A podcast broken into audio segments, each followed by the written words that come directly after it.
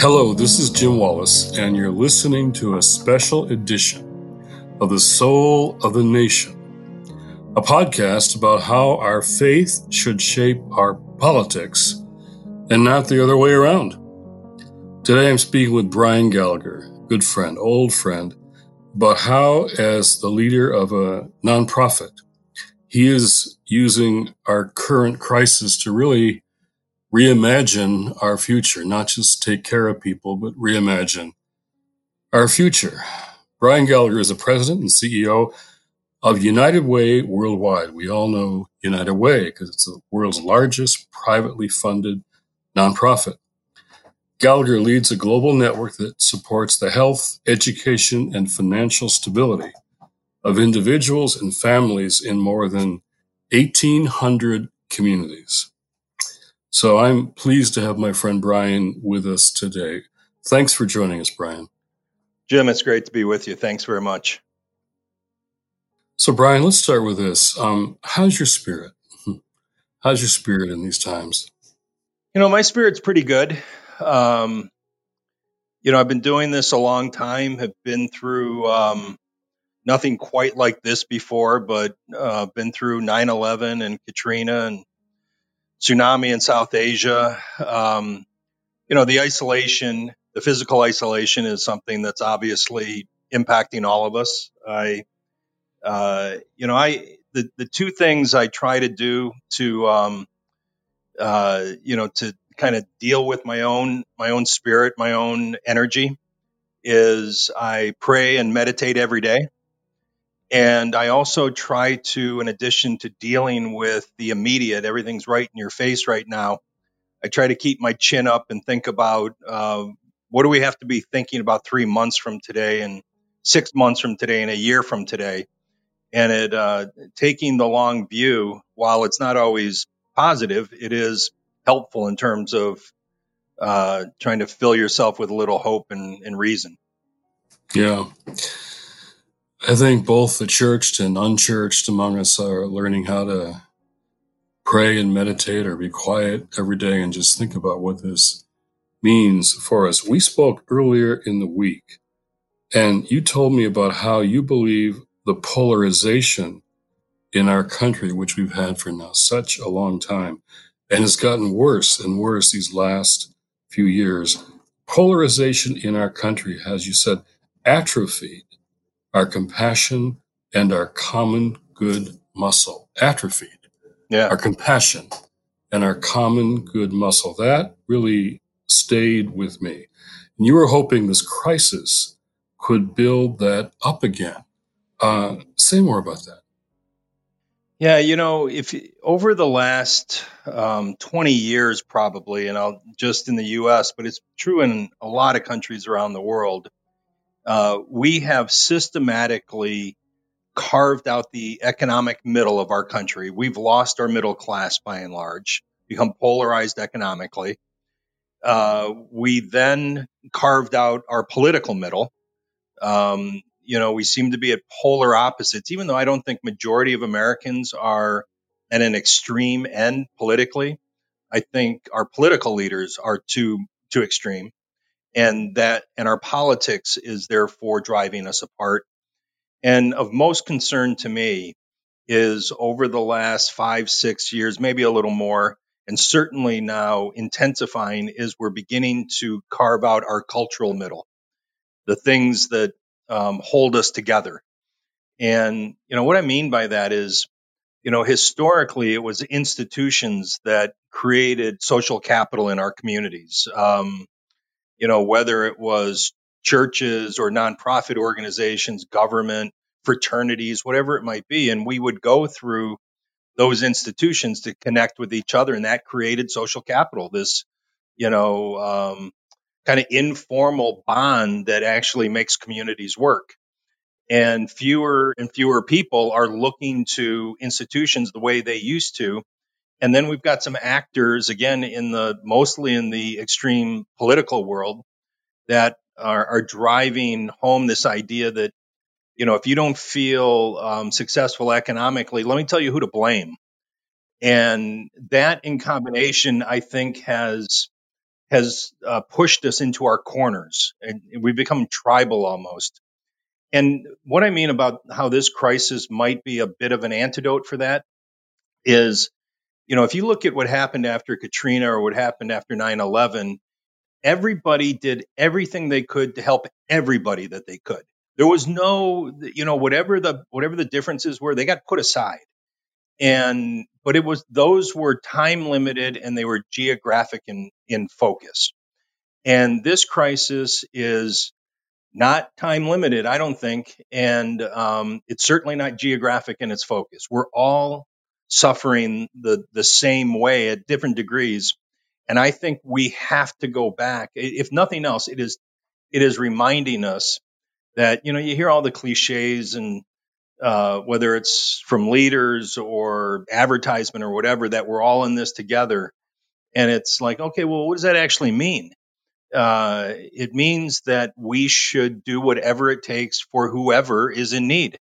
And I think what we're seeing right now is that our systems, healthcare systems, education systems, economic systems, have been so uneven um, that you could have such a, a much larger percentage of African Americans, for instance, dying of COVID than the majority whites in the in the country. That that's a reflection of how how uneven it's been. And and so I, my hope, and I'll, I'll just speak for being the, the leader of United Way, it's my intention to try to get United Way back to where we began, which was not being program logic model driven, but actually being people and community driven. You know, we're a product of industrialization and and uh, before there was the Harlem Ch- Children's Zone, there were settlement houses and there were our response um, as people trying to give help w- was really in neighborhoods and whatever people needed we worked with them to provide the support that needed to be delivered whenever it needed to be delivered. And i think our systems have become so entrenched in our desire to um, prove that we're effective or efficient um, that we've become so programmatic and that we have forgotten that we exist to help people. And I think we've been failing people for the last 20, 30 years. And this crisis is, instead of it just, you know, kind of ripping the top off of New Orleans, it's, it's exposing the entire country. And I think um, it should remind us that we've got to build um, economic, political, and helping systems that are actually built for people, not for the systems themselves. The Jane Addams settlement houses, right? Back in the yeah, old day. exactly. They're exactly. the foundation of this, taking care of neighborhoods. That's right. Hull House in Chicago. And, yeah. and I, you know, I can remember when I was almost 20 years ago now, and this is how programmatic we've become and how much inertia has um, impeded us from making the change we need to make. I was I was the CEO of the United Way in Columbus, Ohio, and I can remember standing on a street corner in Columbus. We had made the shift to trying to be a, a social change organization instead of a fundraising organization, and we had this great network of settlement houses. Uh, but those settlement houses had learned how to go get program funding from United Way, from the city, from the county, from the state. And I was on the corner talking to essentially who the, the godfather of this network of settlement houses. And we were allocating to them $700,000 every year. And I said, Larry, I will go to our board and advocate of taking all the restrictions off that money. We'll give you $700,000 unrestricted. We don't care what programs you spend it on. We don't have to see program outcomes as long as you'll show us how it's you're working to improve your entire community. Um, and he couldn't do it. he said, he said, no, I can't do it. It was, there was too much risk. Um, that I, I can, I, I, I can see myself standing on that corner right now.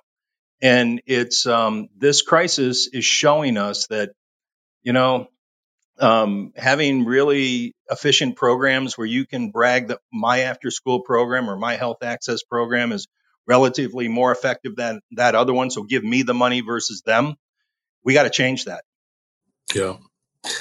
So you just said something that I think is really important. Um, how how this coronavirus crisis has has laid bare, really, or shine has been has been shining a light on our inequities, our disparities in our health systems and all of our systems.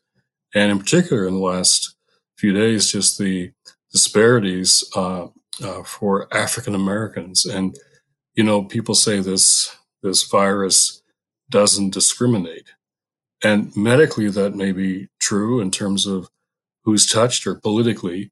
Uh, for those who, who don't have access to safe houses, to social distance or space or, or steady, reliable food or healthy food or, or access to medical care uh, and doctors' advice, all of that, um, or have, have disease or uh, medical conditions that come from all these disparities. It's almost that racism and poverty are preconditions for this disease. And how, how are you seeing that? How is that being laid bare? How are you, as someone who looks over this whole thing, seeing that more clearly than ever before?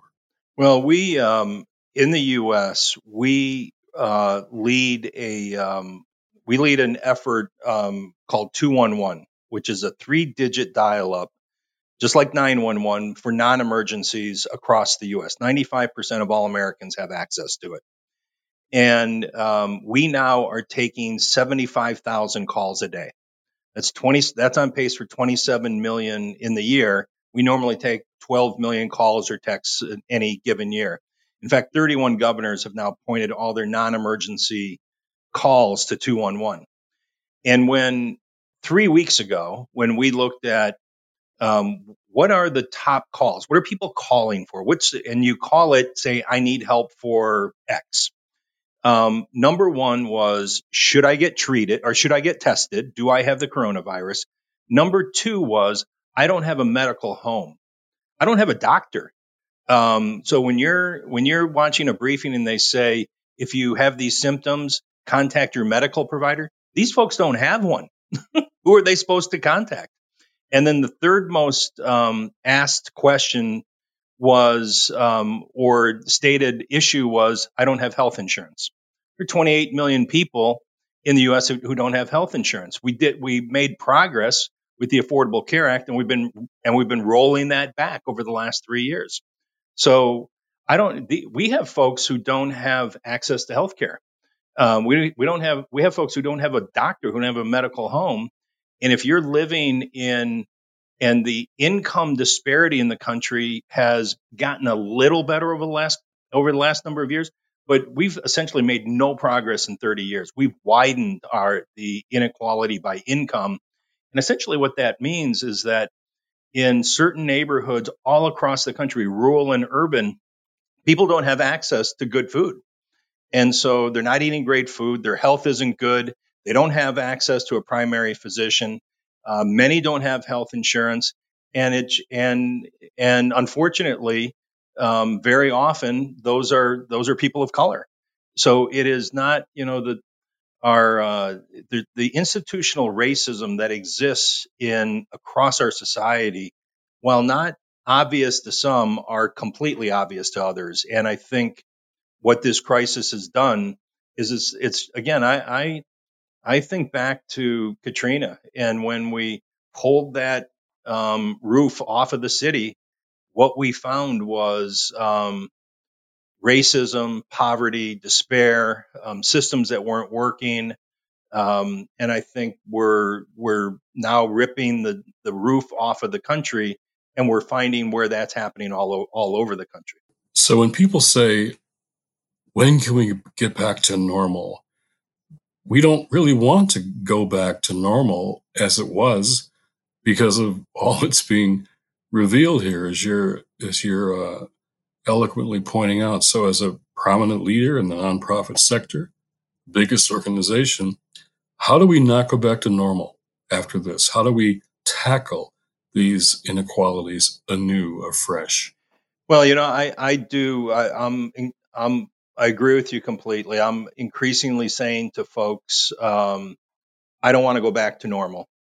That doesn't mean that I don't want us to get back to being able to reconnect with our families and our our neighbors and when it's safe be able to get you know working again and so forth to you know get the economy going more importantly get personal income going so i can so i can live um, but the way to go here's here's i'll tell you again from a united way perspective how i'm thinking about it and beginning to write and then we'll start trying to influence our network to influence other networks is we were in united way one of the driving forces behind the program logic model outcome measurement tool. You know this idea that everything's got to line up behind a program. And we drifted away over time from that settlement house movement of you know why can't we just look at the brownsville neighborhood in um, in chicago or um, or austin or whatever it is and just put our arms around that neighborhood and importantly listen to the residents of that neighborhood and then bring our resources to bear against what they what they say they need. Um, and then these these 1100 united ways across the united states have relationships with city government with county government with corporations. And we um, we can actually the same way that we push those systems to move faster down a logic model approach i think we can influence ourselves and other systems to go back to a people centered community centered approach. And that means spending our money that way. Um, becoming less restrictive with our money, more, you know, kind of emergent, be more focused on emergent strategies that come out of neighborhoods and from residents. And um, I, I think, and I guess secondly, what I think we have to do is we have to keep the light shining on these disparities. Um, I do think that I do think that the country is going to be and the world is going to be changed for a generation or at least a half a generation because of this pandemic. And really, I, that, that long? I do, uh, because I think the psychological impact is real. Um, people are afraid, they're anxious. They'll. This is a Great Depression moment. This is a. Um, think of it. We now we've got ninety percent of all Americans um, sheltered in their home and uh, some have been there for four or five weeks, likely to be there another four or five weeks. Um, you're not going to forget that, and and that is that is, I think, I hate to use the term, but that's the opportunity to say, all right, what are we going to learn from this? you know, what is it that um, not just I don't personally want to be in that situation again. So there's public health things to learn, and there's government leadership things to learn but let's learn the, the question of, let's learn the lessons around the inequities in our communities. So so instead of saying i'm in, so focused on the efficiency and the mergers of my hospital systems and so forth why don't we instead talk about how um, we we become a part of creating truly resilient communities where people can uh, can be a part of their own solution but when you're when you're pushed down by economic despair and and racism and lack of affordable housing and so forth, man, it's hard to get on your feet to even throw a punch. So, uh, but I don't think I don't think folks are going to forget this. I, I think this is a Great Depression moment. So, when you say how do we move toward a situation where where where it's people focused, people matter, communities like the old settlement houses. Yeah. Uh, neighborhoods, it's hard to become to do that on your own, to become resilient on your own, which which takes us into this whole area of advocacy. And often big service organizations like yours stay away from advocacy for a lot of obvious reasons. Yep. But it sounds like we have to move toward uh, what does it mean for United Way with that commitment and other organizations that follow you to move toward advocacy, not in a partisan way, but in that really puts people first. Advocacy seems be needed, right? Oh, absolutely. I mean, what's interesting is that um, it, when you know I've been pretty hard on us so far. It you know we have made the shift from seeing ourselves as a fundraising organization to a social change organization, and held ourselves accountable to things like high school graduation right uh, rates and reading at grade level and financial stability and so forth. And if you're going to set goals like that, you have to be engaged in public policy. You have to be. Uh, you can't make that kind of change with just funding great programs. So we have been involved increasingly in in matters of, of policy. There are local United Ways in the U.S. who have been involved in ballot issues around funding for early child, universal early childhood education, and so forth. Um, we are we have had more United Ways actively engaged in um, in the negotiation around the CARES Act in the last month than we've had ever involved in policy. So really, yeah, wow. And, and it's and some of it's enlightened self interest in terms of being eligible for the small business uh, administration loans, but it was also pushing for emergency food and shelter and for greater empl- unemployment insurance and SNAP benefits and so forth. SNAP. Tell them what's why SNAP is so important. Well, because uh, because it provides uh, affordable food for people who are who are uh, food insecure. I mean, we've got millions of people in the U.S. when when kids stop going to school, they in many cases stop getting breakfast and lunch. And um, and so we're we're advocating on behalf of the most vulnerable in our in our world. And i think what's coming next is the advocacy around systems change. And you know mm. it's, it's interesting that when when the affordable care act was passed by congress in the obama administration we as United Way didn't take a particular position on that on that bill, but instead what we said is whatever you pass um, has to be universal, has to be comprehensive. Once it was passed, we became the second largest um, navigator across the country. In other words, we got people to enroll in the program because we're in red states and blue states and red districts and, and blue districts. In 2017, we actively, vocally opposed the um, uh, the tax legislation, the overhaul of the tax system, because not because we thought it would hurt charitable giving, but it was going to increase inequality. Right. And it's done exactly that. Exactly. And so we we have built our and you know there's we can't be a great society if we're going to be this economically um, polarized and divided. It's not we've lost uh, we've lost economic and social mobility in the United States, and so um, no, we're we're more and more active in policy and advocacy.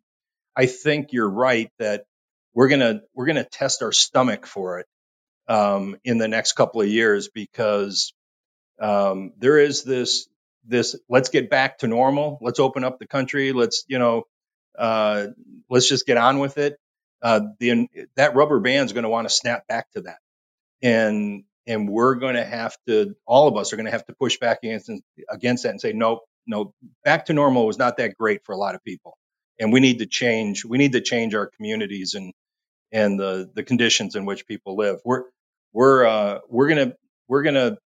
I'll tell you from our from from my perch in United Way, and I don't mean that from a from a higher looking down, but just where I sit um, one of the things that I and we can do is try to influence the the 10,000 people who work for United Way and the 3 million volunteers and the 50,000 corporations and the 50,000 NGOs we work with.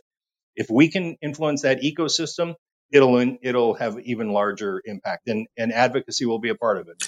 And the, the kind of uh, education we need to do, like people still get stuck in this old idea of, well, there's the economy and doing that, then there's a service to people who, who need services. And SNAP, as you were pointing out, SNAP is the most direct way to help families. Most of families who get SNAP have somebody working in the house, even full time, just aren't making enough money to feed their kids. But SNAP payments, increasing that also revitalizes the economy because people spend that money right away in food. So putting all this exactly together mean, someone like you at, at, at, United Way, Brian Gallagher, could really help educate the country on these aren't different things or separate things. These are all things that must be integrated. Well, look at look at Jim. One of the things that's interesting about the, you know, as we move toward how do we save the economy, um, one thing economists never agree on anything, but one thing that economists seem to be in agreement on is you got to get cash in people's pockets. In other words, um, you know, if the economy is going to come back the way we all want it to come back, the consumer better be healthy. Um, it's it's great if the stock market is healthy, but that doesn't mean that the consumer is healthy. And so that's why unemployment insurance, that's why SNAP, that's why you know these checks going out and so forth.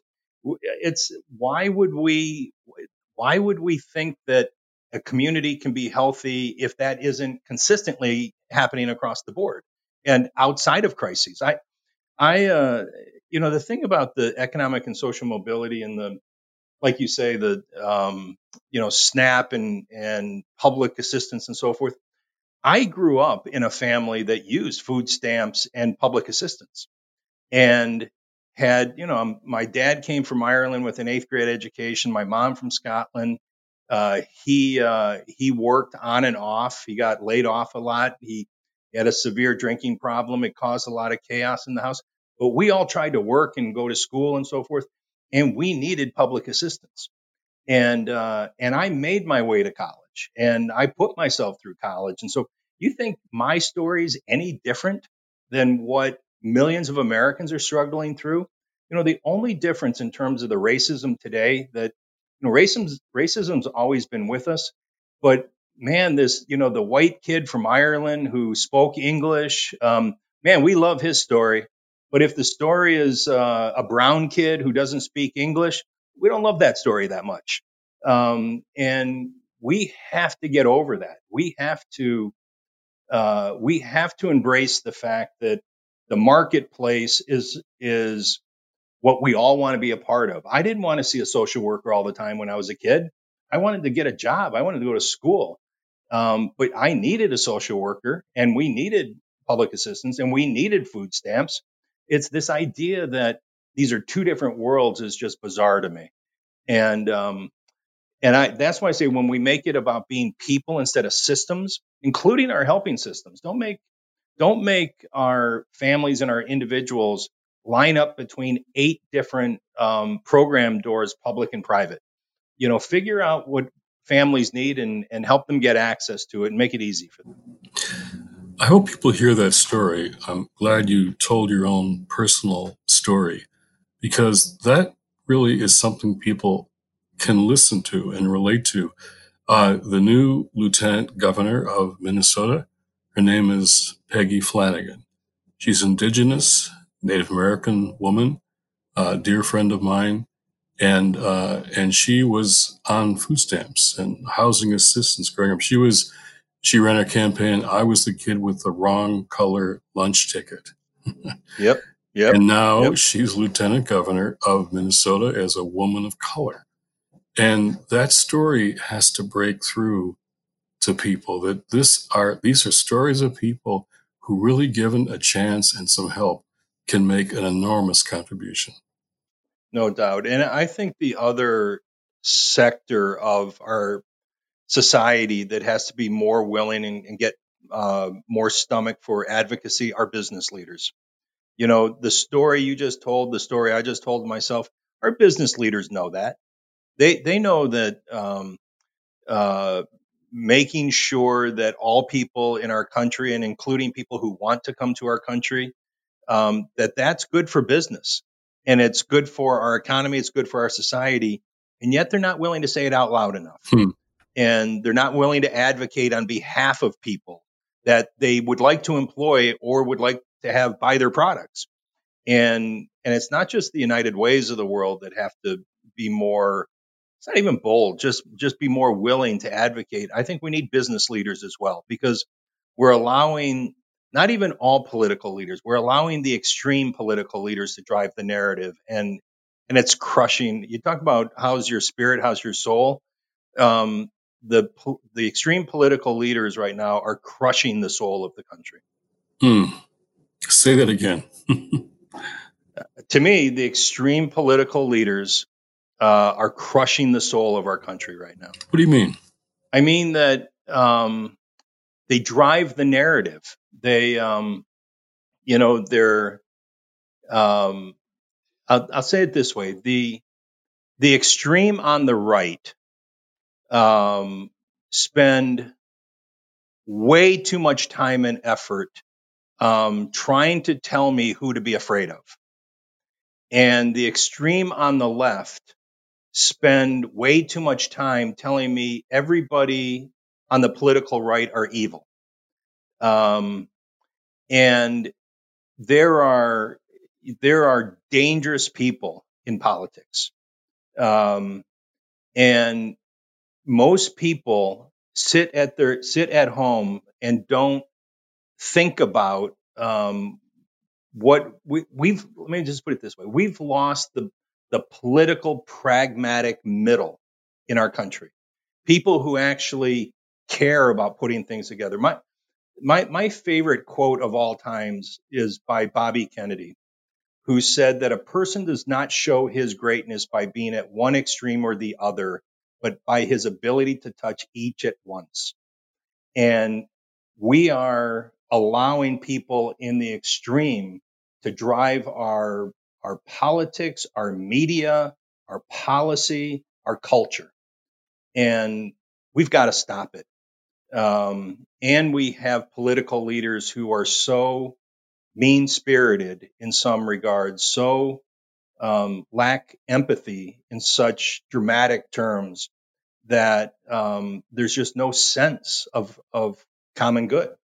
And but I'm confident that the, the vast majority of Americans want something different, but they need they need voice and platforms and vehicles to to act on it. I, I'm just I think we're I think we're allowing um, extreme political leaders to crush us as a country. To that muscle of the common good we started with that you were talking about needs to be reestablished.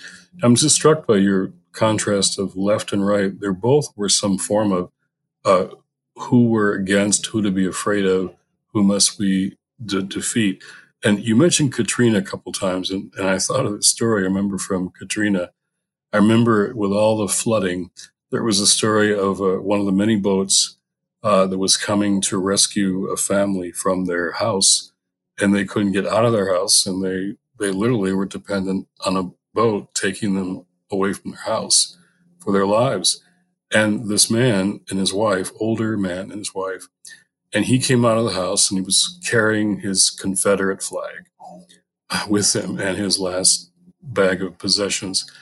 And and the boat turns up and it's led by a black rescue leader, big strong guy who's leading the, the boat, the boat, big strong guy who's who's who's at the front of the boat, and he holds out his arms to this older white man carrying a Confederate flag, and, and the guy was scared, and he was so hesitant uh, to put his hand out because he was now embarrassed Yep. carrying this Confederate flag. And it wasn't a look of anger, it was a look of, oh my goodness, what am I doing?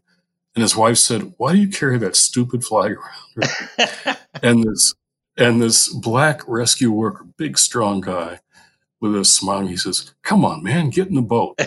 We're here to help each other. Get in the boat. Yep, yep, And exactly. there was this moment, this moment that is is is this this image and icon of where we have to go here. That- exactly right. And you know, look at it's the crisis, um, life and death that um, force you together almost because his human instinct is to help, right? I mean, everybody's human instinct at the end of the day is to be helpful and to be connected. And I, I, to, uh, to, to my, to every fiber in my body, I believe that to be true in the vast majority of all humans. And we're allowing a small minority of people to tell us that's not true. And, and we've got to, we've got to, there, there are ways to do it. And it's, you know, if I, I the way I've, the way I've been thinking about it is, you know, so how do you create social capital in a digital age? You know, how do you, how do you create this community, this common good focus, um, both um, both face to face. So, what a human interaction you just described. Get in the boat, physically get in the boat. And so much of our interaction right now is is virtual, is digital, um, and people aren't using the institutions the way we all learn to use our institutions. And we're all trying to figure out how to create that social capital, that that commonness, that connectedness, because that's the antidote for the the polar, uh, you know, right. the polar extreme. That's that's we we got way more in our army than they have in their army, but we've got to find a way to organize. Now, this we're getting near the end of this wonderful conversation, but you just said something, just a phrase, but I'm feeling how big a phrase it is. Uh, you said uh, people, not systems. People, not systems. Now, that's a big question. And you run a very big system. Would you say 10,000 employees? Yeah. Now we're talking about government and politics. These are big systems, huge systems. So here's a big question How do we move from these systems where it's systems, not people, to people, not systems? I, I look back to when have um, when have we made that kind of um, dramatic transformation in our country? And the way we will do it in the United States is the way is different than the way the Chinese will do it, is different than the way the French will do it. The way we do it in the United States is we do it one community at a time with overarching uh, galvanizing resources. And what I mean by that is I, I can't, as the the head of United Way, dictate to every local United Way in the United States um, that they have to operate a certain way. But I have the ability, because of position and just what I see, is to influence all of them. And they then have the ability to influence all the corporations they work with and the political leaders they work with and the religious leaders they work with and be influenced by them. And if we, you know, we we moved our mission from fundraising to impact in a matter of 3 or 4 years. We drove ourselves from funding agencies to funding programs and logic models over less than 10 years. And the world is moving much faster now. We have to change our communities and then we have to have an overarching um, set of leaders nationally. Um, you're one of them. Other faith leaders are those national leaders. Uh, the governors, I think some governors are now proving to be the kind of galvanizing common good leaders that we need. Um, and if uh, one of the things I've learned is that I learned this locally. I worked in five local communities for United Way in the U.S.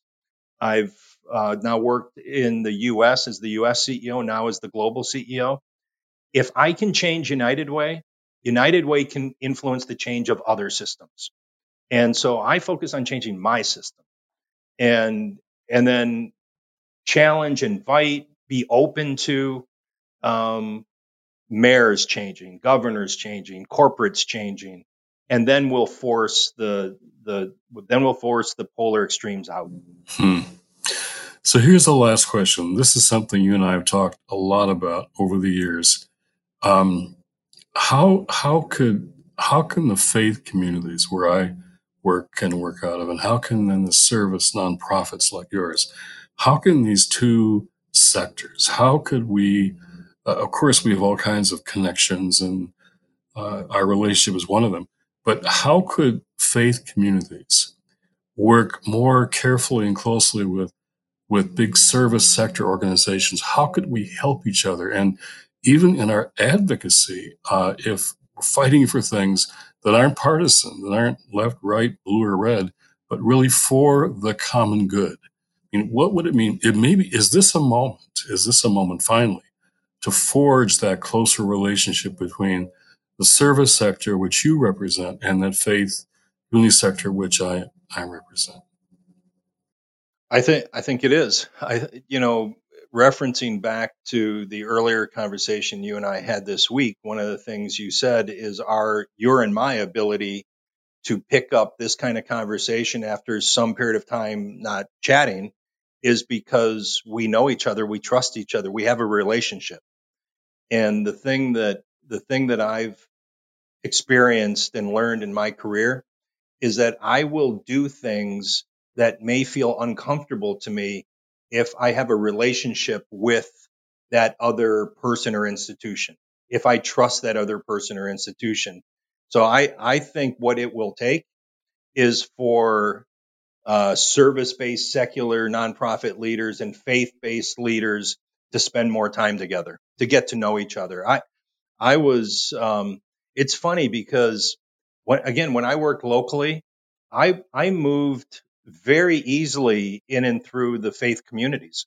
Um, it, it's, um, because my view of, um, I kind of looked at my work as service to people. I didn't look at it as, a, as an institution. So the values that I was hearing from the faith leaders, they made sense to me. so why I, there was common ground in everything we talked about. Now we did run into uh, politics and ideology sometimes, um, or or just politics generally. But once we got to know each other in those communities, we uh, we found ways to work around um, you know, zoning, uh, service supportive housing mm-hmm. units and so forth. I mean, you just, you just, because you could pick up the phone and say, Hey, look, I'm getting some heat from this corporate leader who says, you guys better stop playing politics. And then the, the religious or faith leaders can say, here's what I'm hearing from my constituency. Well, why don't, okay, good. That's good. But unless I know that person, um, I can't, I'll just, I'll stay away from it because because I'm afraid that that fire is going to burn me. And so the short answer is we got to get, we have to get to know each other. I, I was surprised when I got asked to serve on President Obama's uh, White House Council on, on Faith-Based and Community Partnerships and spent a year with mostly faith leaders. I loved it. And I'm, I'm sitting in my home office looking at a photograph of that group and thinking, I know those people. I trust those people.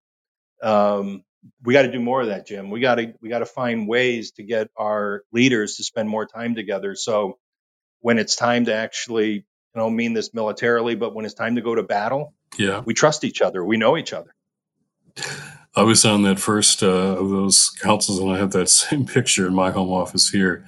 So it really does come down to relationships between us as people in sectors, or between those who really are leading systems, but then people have to become more important than those systems. Uh, my brother, it's been a great conversation to have with you today, and I'm just grateful for your work and uh, what you're learning from this and teaching us from it. Uh, we can't just do immediate help and and and mitigate things, but look at what is this showing us, teaching us about the way we're going to lead going forward, because we're going to be different after this. As you say, it'll change us forever and how we act, how we lead, how we act, and who we act together with is going to help, I think, shape and change who we are going forward. I agree completely. And Jim, it's always um, uh, it's uh, energizing for me to, to to talk with you anytime. And um, you know, because one of the things you've done for me and for a lot of people, whether you know it or not, is as we try to go through that change, you you always you've always got a torch in your hand and kind of saying, oh, "This is the way, folks." you know, it's like, you know, don't get don't get off this path. Let's um, and your ability to um, kind of kind of say this is the destination, and it's um, and it's uh, it's social justice and it's equity and it's and it can be spiritual and probably should be for most people, but it's uh, but it's galvanizing the the light that that you keep showing in your writing and your work. So thank you for that. And I just love the I just love spending time with you. Well, that's a me too back at you.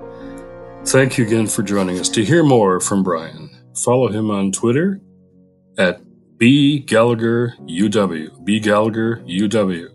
For news, resources, and reflections about our current public health crisis, visit sojo.net slash coronavirus. If you enjoyed this podcast, please share this episode with your friends and family even your enemies, as Jesus calls us to love them too. And what better way to love someone than to share a podcast with them with a conversation you think is important? We're available on iTunes, Google Play, or whatever you listen to to your podcasts. And after you listen, don't forget to subscribe, rate, and review what you've heard. And if you'd like, follow me on Twitter at Jim Wallis. Blessings to all of you for the soul of the nation. This is Jim Wallis for the soul of the nation. God bless you.